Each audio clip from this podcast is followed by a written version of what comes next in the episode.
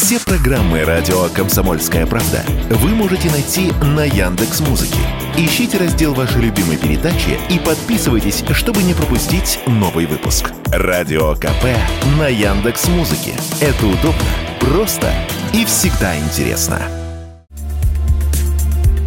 В средствах массовой информации в последнее время все чаще и чаще встречаются истории о буллинге среди несовершеннолетних, то есть о случаях издевательства и травли детьми своих сверстников.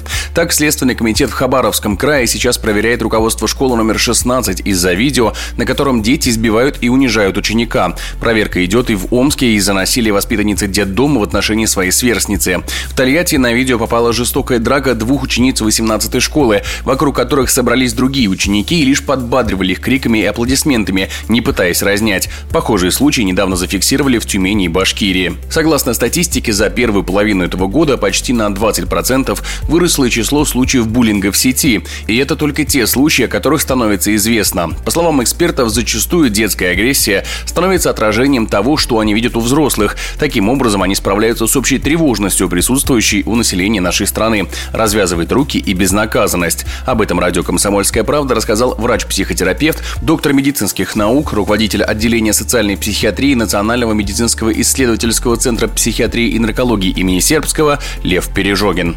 Первая причина – это просто связано с социальными процессами, которые происходят в обществе. У нас сейчас и экономика не в самом лучшем состоянии, и тревожность в обществе присутствует. Все это отражается на том, что дети дезориентированы, что им делать и как себя вести они не знают. В итоге дети таким образом трансформируют свою тревогу в агрессию. А причина номер два – интернет-технологии развиваются. Появляется все больше и больше возможностей возможности осуществлять буллинг без контакта с жертвой. Когда это все происходит дистанционно в интернете, можно свою агрессию смело выплескивать и знать, что ты безнаказанный, ну или почти безнаказанный.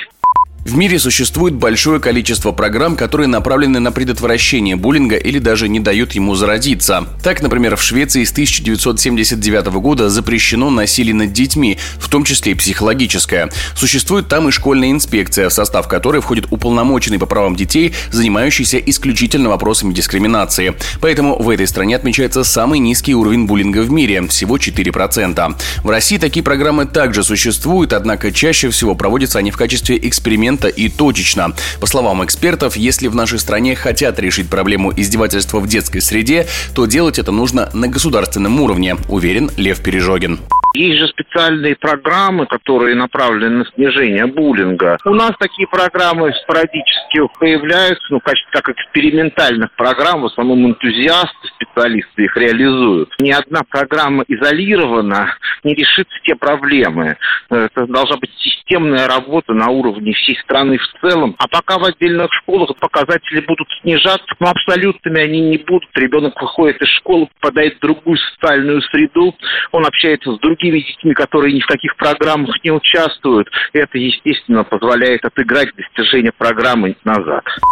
Согласно статистике, каждый третий школьник в России постоянно сталкивается с буллингом, при этом каждый десятый никому об этом не рассказывает. По травле в интернете Россия занимает первое место в мире.